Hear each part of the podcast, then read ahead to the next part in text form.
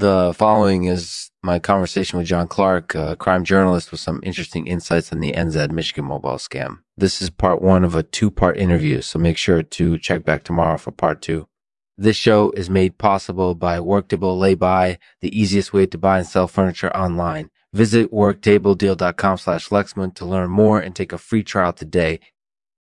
Hey, uh, everyone, this is Lexman. Thanks for joining me today as I interview crime journalist John Clarke about the Enzed Michigan mobile scam. This is a pretty significant scam, and I wanted to ask John how he felt about it yeah, the Enzed Michigan mobile scam is a pretty interesting one. It's one of those scams that's actually been fairly successful, which surprises many people because it's based on a fairly simple principle. Uh, basically, the scammer convinces you to invest in a new mobile phone service and then they disappear with your money. So, how does this scam work? The scammer first contacts you and tells you about this new mobile phone service. He claims it's a great investment and he's willing to let you invest in it right away. Of course, he doesn't mention that the mobile phone service is a scam and that the only thing you're going to end up getting is your money back. So, what do they actually do with the money?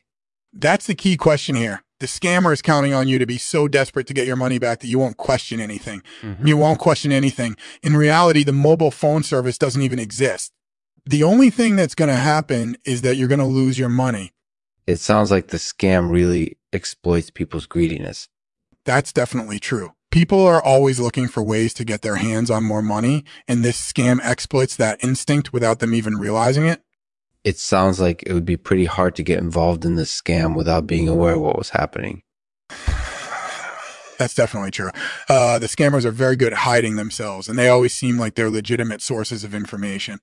It can be really hard to tell if someone is sincere or not when it comes to this type of scams.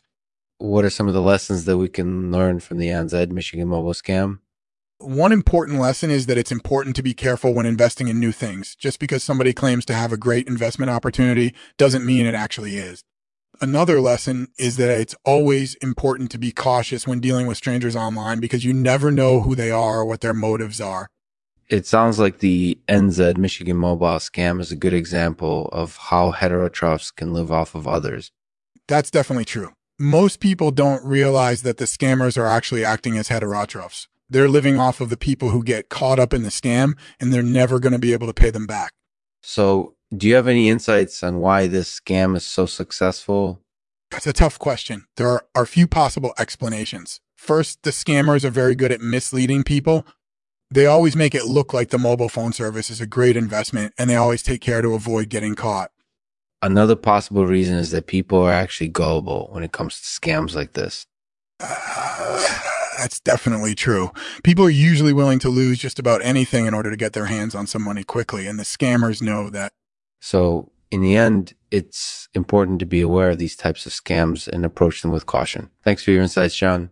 I really appreciate it. Thanks for listening, everyone. Make sure to check back tomorrow for part two of my conversation with crime journalist John Clarke about the Enzed Michigan mobile scam. In the meantime, make sure to subscribe to my podcast so you never miss an episode I'll leave it to John to read a poem for us. It's called The Truth is Funny.